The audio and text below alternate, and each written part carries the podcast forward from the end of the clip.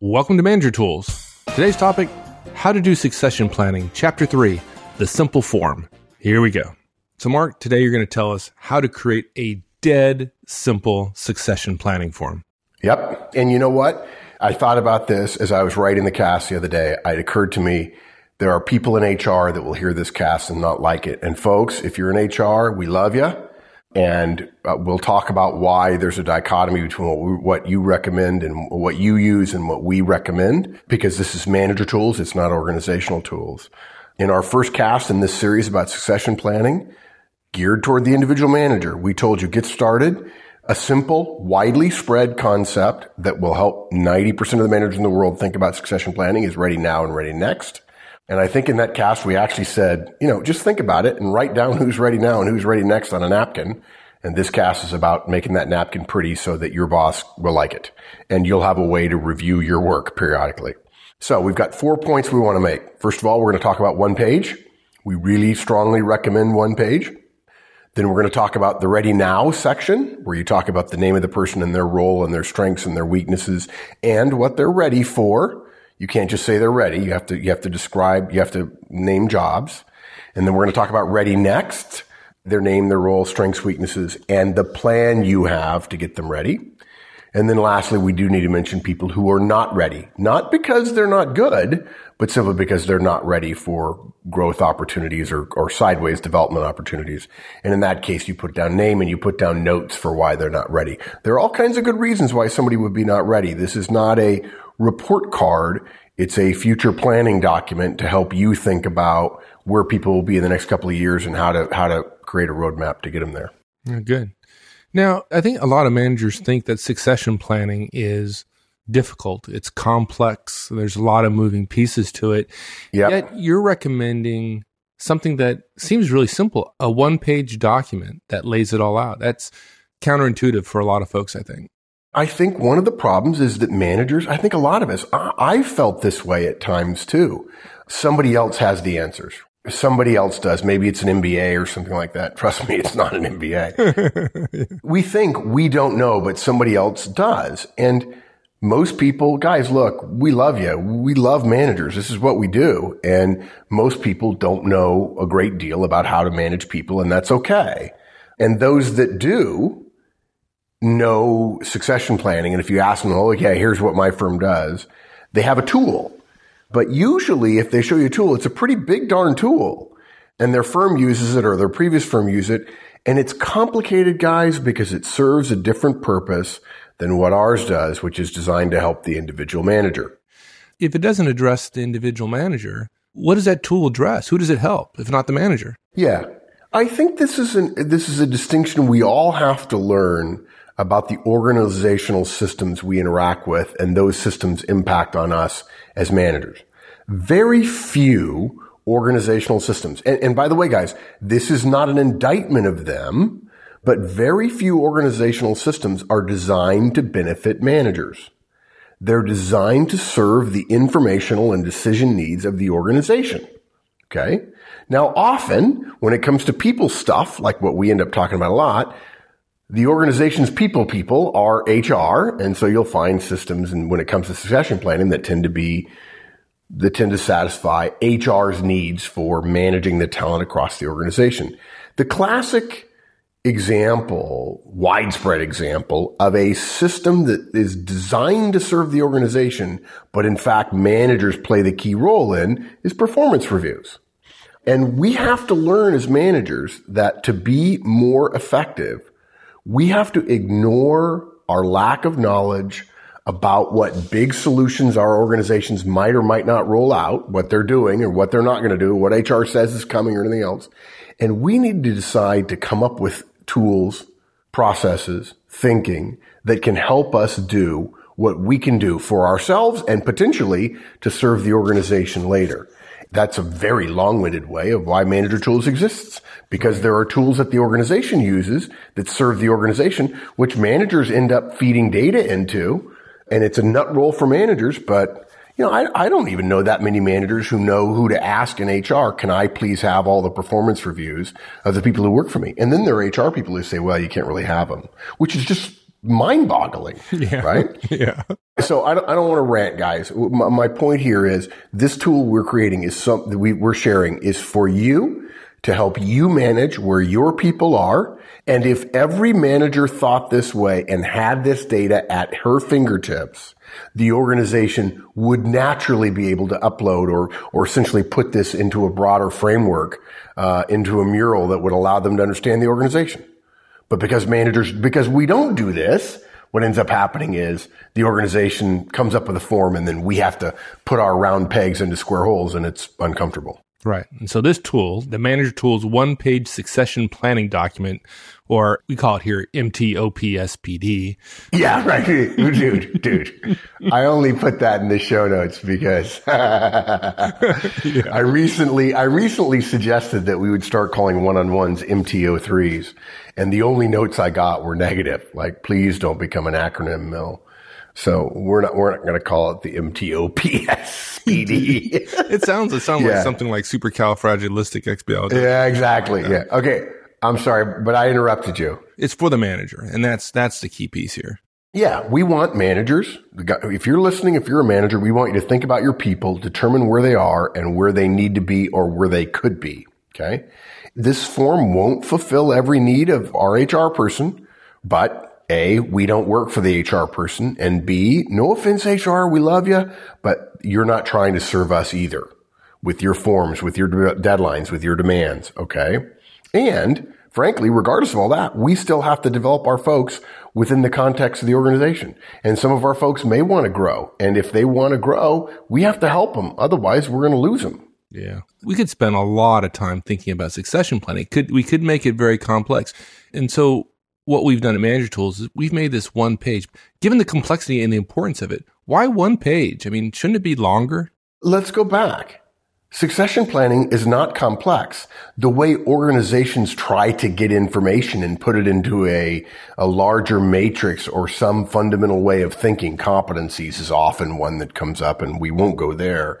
Hmm. It's not inherently complex. What the individual manager does, oh, you could argue it's, it's succession planning and it's uh, complexity and complicated are two different things, but the scope of it, of succession planning, can be drilled down to a very granular level, the individual manager. The reason it's one page is because we don't teach stuff that people won't do. We, this is a one page document because we think managers will do it. That's why. That's a useful tool. Something that people actually, actually execute on. yeah, yeah. And the basic work necessary for the succession planning that we're going to recommend which is basic. There are people who are in the HR consulting business who would laugh their heads off at our succession planning document. But if you're a manager tools manager and they give you some big thing to do and you hand them your form, they'll be like, wow, this is great. You're the only one who's thought about it. Yeah. You're right. That's who I am. That's how I roll kind of thing. but the basic work we all need to do is already in our heads. What do we know about our folks, good and bad?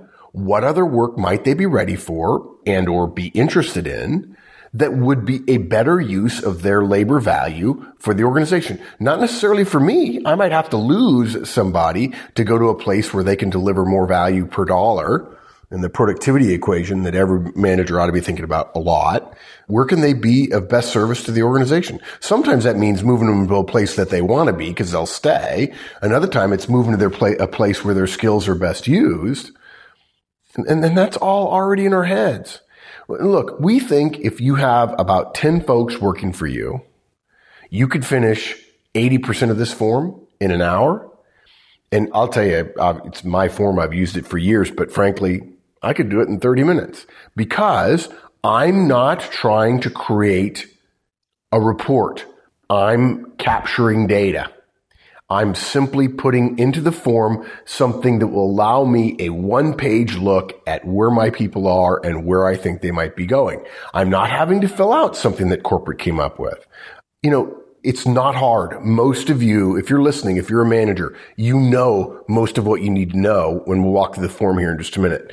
Now look, I'm not saying that an hour or heck, even a half an hour is going to give you every possible insight, every possible detail that you're going to need to be a succession planning or SP maven. But let's not make the perfect the enemy the good. You won't get any insights if you're never thinking about succession planning because A, you're too busy and B, you're waiting for corporate to roll out some smothering pile of paperwork and, and frankly documentation as well. Let's stop trying to serve the organizational beast and ask ourselves, what is it we know that ultimately would go into their system anyway that we can put into our form and not think of it as some big formal system? And let's lower the bar to our own knowledge and not think we're wrong, but rather we know what we know. Let's get it on paper. And frankly, I think some of you, the insight will be, wow, I put it on paper and now I really realize that I got some work to do. Or, hey, I'm pretty good. Or, you know what? I bet I'm going to lose three of my guys in the next two years. That's not good. Yeah. Sometimes we make things so complex and so big that we come up with reasons not to tackle it. It's so big. I mean, why get started? Because it's, it's going to be hours and hours. And what we're talking about here is something really pretty basic and simple. There are times when in my career where I have oversimplified things to my detriment, right? There were things that, that really were complex. They were calculus and I was trying to solve them with algebra. No question about that. But over and over and over again, my experience with managers is they do want something simple, something serviceable, not something complex or, or comprehensive, let's put on two ends of the spectrum roughly, serviceable and comprehensive. And I think there are too many people trying to come up with comprehensive. And, and frankly, when it comes to succession planning, for so many organizations that don't do it anyway, serviceable is much better. I'll give you a good example of this. A number of years ago, somebody who was an associate of mine was writing a book and they were going to self-publish. This is, heck, this is 20 years ago. Back then it wasn't self-publishing. It was called Vanity Press, actually. And, um, they said, well, I don't know what typeface to use. And they were saying, I like this and I like that. And oh, they were looking at like 10 different typefaces. And I don't know about the rest of y'all, but, but if I start looking at typefaces, they kind of all blend in after a while. And I certainly don't have an artistic eye. And he said, I don't know. What should we do? It's hard to say. And I said, Roger, you know, let, us do this real quick. I walked over to his bookshelf and I opened up five books on the bookshelf, fiction, nonfiction books, which is what he had written and they were all in serif fonts. There's a good hint right there. Yeah, meaning the ones without the ones with feet, because apparently serif fonts are slightly easier to read. And so, and so you said, uh, let's pick a serif font. That's place. Yeah, let's pick a serif font, dude. And and the he was only looking. There was like a bunch of fonts, but only one of them was serif, and that was the one. And I, and he was like, yeah, there you go. And now look, I wasn't smarter than him. I just simplified it and said, what are everybody else using? Right. And, and maybe another one would be pretty. I happen to like serif fonts, but I don't know that I write a book in that font. So this is simplistic and it wouldn't hurt our feelings if some of you, if somebody said to us, this is overly simplistic. I said, yeah, but it has a, it has an enormous advantage. There's not a manager in the world who doesn't look at this and go, I could do that in half an hour. And then I've checked the box and I've captured my insights all on one page. There you go. Yeah, just put the put the one pager in front of you, type or write a right. name, and make some first blush notes. That's it, really. Yeah, you don't think formal report. That's what kills a lot of us. I know it does with me, right? Don't think formal report. Think useful capture. Your first draft doesn't need to be a compendium of knowledge. And the problem with that is if you're not careful, you're going to scare yourself away from doing anything at all. And if you'll just take a bite at a time, you'll get better at it every time you do it. Look, I'm, I'm going to go further, and, and I don't want to I don't want to ruffle any feathers here. And if you want to disagree with me on this, folks, it's okay. when you say that, I know you're going to. So no, no, I don't. No, I don't mean to. Though I really, honestly, I no, I know you don't. Seven years, seven years ago, though, dude, I did. I intended to ruffle feathers. I don't. I don't. You don't. I'm older and wiser now. Okay. Yeah. Now, I'm not saying that if I did, I wouldn't be pleased. If I, no, I'm kidding. Uh, I'm not. I'm not that mature. Your intent is pure. Yeah, my intent, yeah, that's exact. Thank okay, you, partner. My intent is oh, pure. Oh, but wait a minute. Somebody I know, a management consultant I know, once told me that intent means nothing. Okay, intent means nothing. There you go. All it matters is behavior. So, look, guys, a, a suggestion: if your firm uses competencies, ignore them 90% of you who work in firms that use competencies don't know what the competencies are, don't understand why HR uses them, knows they're an important part of the company, but most managers don't really know them other than they have to refer to the book. Don't do that. Okay. The performance of your people is the performance of your people. Competencies are a way to look through, they're a filter to look through people. If you capture performance, notes about abilities and future abilities on our form, answering the questions that we've got, which are super simple, you will then later be able to say, based on what I was thinking and what I know, how can I write that in competency language? You'll be able to take this one pager and when somebody says, okay, we're going to do competency based succession planning, you're going to be like, good, bring it on, dude. I got it. And they'll send you a form that's like nine pages and you'll just go, okay, I'm just going to, I'm going to shove all the knowledge that I have, all my insights through the sieve of competencies and it'll look as if I'm a competency maven. So just sketch some stuff out. If you end up referring to this, which is we would highly recommend that when HR comes calling for stuff, you can compare your notes to the competency manuals and, and you'll be fine. You'll totally be fine. Now look, we said it's a one pager, but it depends on how many people you have. Your version of our form may grow to longer than one page if you have a lot of directs. Okay. If you've got 25 directs, you're probably not going to fit them all on one page. It's a, it's a, uh, portrait. I'm sorry. It's landscape page. Uh, it's wider than it is tall. But if doing 10 succession planning reviews, you know, if you, if you start worrying you're going to be longer than one page and you got 10 or 15 people, if 10 blows your mind, I, I can't, I can't sit down and think about my people. Fine. Just do one today on Monday and then do another one on Tuesday and then do another one on Wednesday. You know, by the mile it's a trial, by the yard it's hard, and by the inch it's a cinch. And approaching these kind of things in small bites is totally normal. By the time you get to the last one, you're going to want to go back and redo the first couple because you'll have learned thinking about everybody about the insights relative to your folks. Right. Now, this form you're talking about, are, are we going to make that available to folks on the website? Wouldn't it be a, a licensee? I mean, wouldn't it go with the show notes? I would think so. So, okay. So licensees yeah, will get access to the form. Okay, cool. Yeah. Now, now to be fair, for those of you who are non-licensees, we're going to describe the form you should be able to create it yourself. But if you don't want to have to do that, then you can become a licensee. It's not very expensive. And then you can get the form. Let's go on to our next point. Ready now, mm-hmm. name, role, strengths, weaknesses, and ready for. Now the ready for thing, I'm, I'm I want to talk about that because often people forget about that. That gets people, the young, particularly young managers. Oh, I have to decide what they're ready for. Well, heck yeah. How can you know you're ready if they're not, if you don't know what job you're talking about? I don't know what for, but they're ready. basically the way the form is set up is it's got three sections of people. The top section is those folks who are ready now and the five columns of data. And it's just a big word table our name, role, strengths, weaknesses, ready for. And we start with the ready now folks, our best people, those folks who are ready now for more responsibilities. We're not going to reinvent the wheel here, guys. Chapter one of our series on succession planning was Ready Now and Ready Next, and we explained to you what the difference is, uh, fairly straightforward. And we're going to take each one of the columns in turn. We're not going to define name and role for you. We think you can figure that out. So, strengths. Look, it's not hard, guys. If you want to be a simple uh, pencil and pad kind of manager, which we recommend, you ask yourself, what are they good at? You don't have to list everything, but do list those skills or traits or their accomplishments that are most necessary for the kind of promotion or job opportunities that you're thinking about them for. Don't list 20 strengths. Nobody's going to believe you.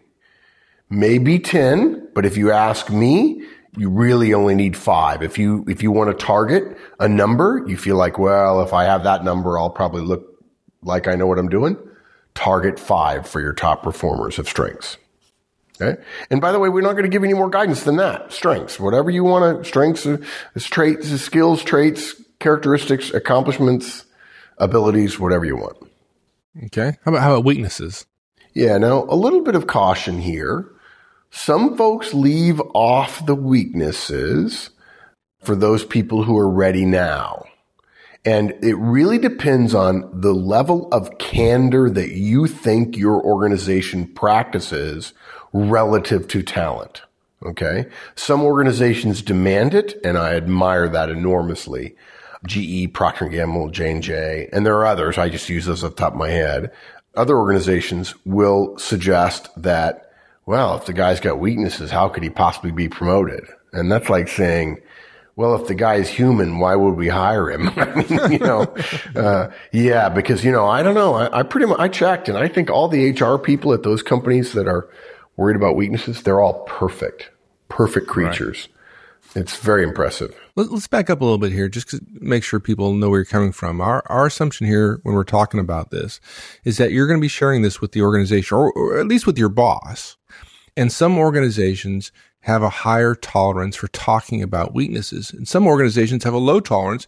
And the mere right. mention of somebody's weakness would disqualify them for future opportunities. And so that's a judgment call you're going to have to make when filling this yeah. out. And you wouldn't want to take one of your best people who has a weakness and kill them just because you were yeah. the one that's honest enough to talk about it. And you know, it's interesting. You could easily capture their weaknesses, but then remember, highlight it in some way. And then remember, no one ever sees this form but me. And it's my raw material to satisfy HR when they get around to succession planning in a couple of years, but I'm going to keep mine updated. You know, I, I tell you, Mike, the best example I can think of, I was thinking around for an example, despite the meritocracy that I felt the army practice was the army when you and I, yes. I mean, ima- imagine if we, if a weakness had been mentioned on a performance review. Yeah, it's, it's crazy. Now they changed it over time with senior rater profiles, et cetera, but on, you know, particularly for NCOs, I remember as a lieutenant, if I gave my sergeant anything but I think the, the top score is 125, right? If I gave 125, him any, that's right. If I gave him anything less than 125, he was done. Yeah. And so, you know, we got you both, you and I did the same thing. We got into practice of writing two evaluations, right? One with the 125 yeah. that was official, and another one which is okay. Now, let me tell you what I really think, right? But yeah, yeah, you got to watch that stuff, folks. I don't want you watching my back. Yeah, yeah. I mean, but you got to watch that stuff because you know, look, look at you don't want to be the one honest and forthright person and candid with your with your folks and ruin their career as a result of being stupid about it. So this is not stupid tools. right. So we're to, yeah, good point. It's not stupid tools. And we put weaknesses down because if you're doing this just for yourself to create the raw data that you would then use to, to harvest information to share with HR, you could put weaknesses down. You might choose to soften it up and say opportunities for development or areas for improvement, whatever you want. Um, I look a little bit askance at that simply because we try to speak in very plain language because we know many of you are going to have to water it down and we don't want to start with a watered down idea.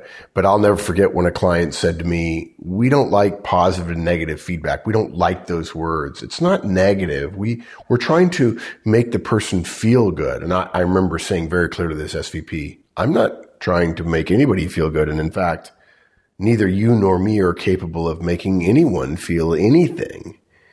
And he just looked at me like I was insane. But, but this was the company that said we would prefer the words affirming or adjusting feedback. Right. Well, it's like, it's kind of like constructive criticism, right? Nobody. Yeah. constructive criticism. Well, nobody thinks criticism is Yeah. Well, yeah. They all feel, people just feel criticized. That's what exactly. they do. Yeah. Okay. So that's weaknesses. And then the next column, the fifth column out to the right, name, role, strengths, weaknesses. And by the way, the role is the role they're in now. Okay. The fifth column is ready for. And the way succession planning works generally is you can't just claim someone is so good that they're quote ready unquote.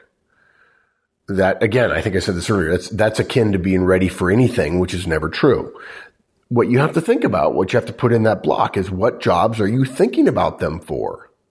And, and guys, it doesn't have to be your job. It could be your job. It could be your job and one of your peers' jobs. It could be one of your peers' jobs only. It could be a lateral move that makes sense and adds value based on their skill set or their desire. And what I found is it will be a little easier on the manager who is more open-minded. Far better for you to think of it as a draft or a working document and cast your net a little further than might make sense. Don't just make stuff up. You know, you can always cut back and take one or two points off. But if this is the start of a conversation with your boss or HR, nothing wrong with, with pushing the envelope a little bit because trust me, they're only going to get promoted to roles that the organization wants them in. But if we're too careful in the beginning, we may be eliminating someone thinking creatively along with us about a potential path. And hopefully most of you are listening know that the straight vertical path in organizations is really hard to do and, and frankly not well advi- not advised because if you're going to get to the top, if you're going to be an executive, you're going to have to be able to meld different abilities, uh, different backgrounds within the firm. You've got to have relationships across the organization. I don't think the serpentine path is necessarily the best one. And I certainly don't like people who are Machiavellian about their career. I think a little bit of organicness is good, but people going in different directions is much more the norm today. And if you only think vertically, you're limiting people, I think, unnecessarily. Yeah, good point. Okay, so let's talk about the, the next section. So if you think about the the form, there's the ready now section, right? Right. That's the top. Below that is the ready next section. And the ready next has right. some different columns, right? It has the name, yeah, role, strengths, weaknesses, and then a plan. Yeah. Now, you can, I've seen some where it actually has an extra column for ready next, which is name, role, strengths, weaknesses, ready for, ready next for with jobs and then the plan or the idea of how you're going to get the person ready out to the right. You could certainly do that. It's, it's not hard. You could modify the form that we've created if you're, if you're a licensee. But basically the only thing that's different here is the plan column. And the plan column is your place to write in what are you doing about getting this person from ready next meaning they're not ready now. They might be ready in 12 to 18 months as an example. Uh, what are you doing to get them from not quite being ready to being ready so the organization has more flexibility? Remember, if your person is not ready to move because they're ready next, but they're not yet ready or they're not ready at all, period, and they're not going to be ready next anytime soon, that person reduces the labor flexibility of your organization. A person who has a number of roles that they're ready now for gives senior executives who are figuring out the talent planning for the, for a division or a group or whatever going forward, gives them a lot more flexibility. Oh, yeah. It's better. And managers forget about that. Right. The key here is you've identified a gap between Yes. to be ready now. Well, th- these are some things they need to, to learn or do or whatever.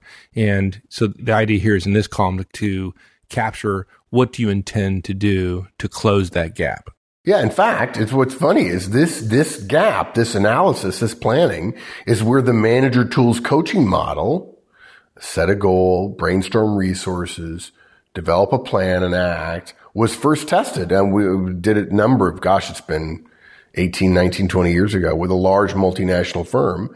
They were trying to figure out how to help managers close the gap between ready next and ready now and not ready into ready next. In the coaching, we, we came up with several different versions of the coaching model and gradually whittled it down to the four step process we have now. And just one other point I want to mention about the plan. Usually a time frame for someone's readiness is captured at this point also. So if the plan is to get them to position A, you would say how long it takes to get to position A. Now, I said that wrong. Not how long it takes to get to position A, but rather how long you think it will take them. There's no plan for how long it'll take somebody. But generally speaking, and it's a judgment call. This is not mechanistic, guys. This is your judgment. And the way your judgment gets better is you do more of it. Yeah. And it's nice to have the coaching model behind you to make this stuff all come Yeah. together, of course. And I'll tell you, I've said it before at conferences. I think the coaching model is the least used of the four tools that make up the management trinity. And it doesn't astound me. I look at some point, the data are the data, but it disappoints me because it's not that hard. And, you know, all development is self development and, uh, it's fairly unburdensome and it works. So if you're hearing us and you're thinking, you know, I got to develop my people, please go back and listen to the coaching podcasts, uh, the coaching model. It works. Yeah, it does. Absolutely. Yeah. And if you have any question about how it works and the success you're going to have as a result, just give me a call. Just give me a call. Yeah. Yeah. That's nice. Let's talk about not ready. And the columns are names and notes. It's a little bit different, name and notes. But Yeah. I, but I want to ask you something before we get into the columns because I know I think a be- lot of yeah, folks, yeah. you know where I'm going here, right? Because a lot of folks think that if they're in not ready, they are necessarily poor performers. And, and we don't believe that. That's not necessarily true. No, and I'll, and I'll tell you when I first learned this, I made the mistake of developing a simplistic thing like this. It was more complicated than this for a company that had, that used a special package of HR software. And so we had to fit it into that. And I knew what not ready was, but we hadn't yet communicated that to the organization. And so look, if there's three tiers on a form and you're in the bottom tier, that's not good. And it was perceived that even though the intent was lily white, that in fact, no, that was a kiss of death. And, and it took us a while to overcome the wrong misapprehension that existed.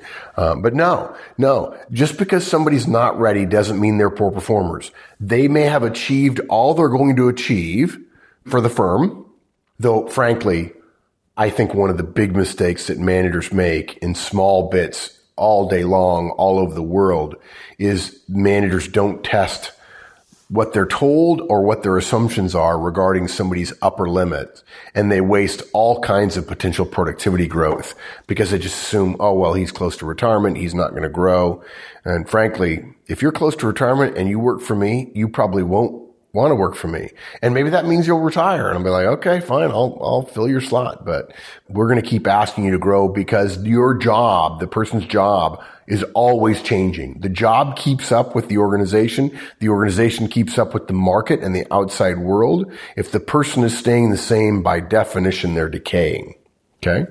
But regardless, a person may not be ready for any other role at that particular time. It happens. Okay.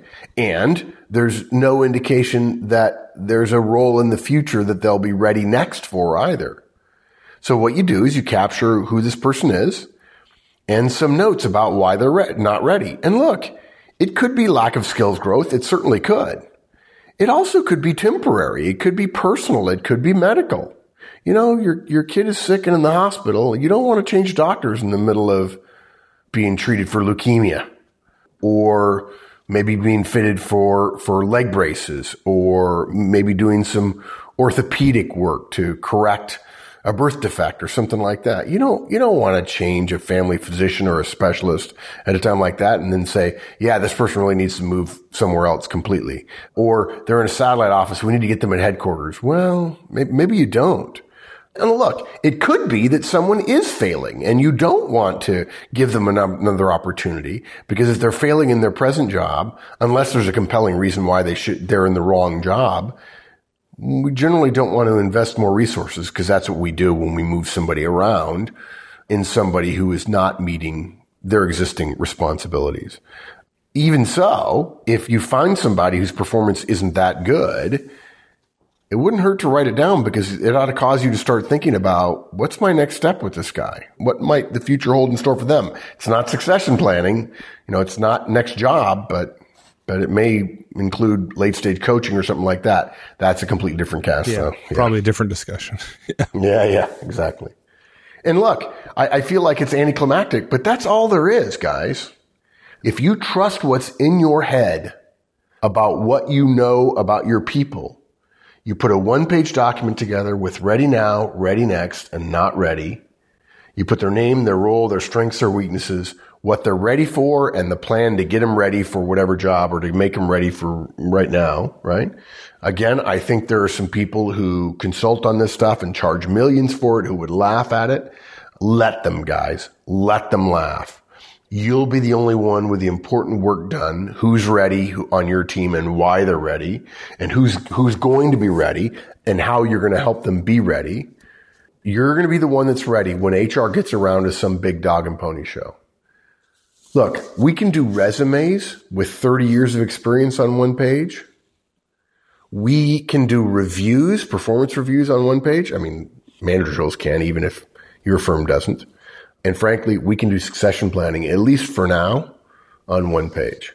and the important work of thinking about where your people are relative to opportunities in the firm will have already been done. You can do it in small bites and it won't be a pretty report, but it'll be a working document that'll make you a better manager and help you think more clearly about how you can help the organization by growing your people. Yeah. And folks, don't give us a bad time about something so important being on one page because 95% of you have nothing. So one page. Yeah, yeah, yeah. That's true. Forward. That's true.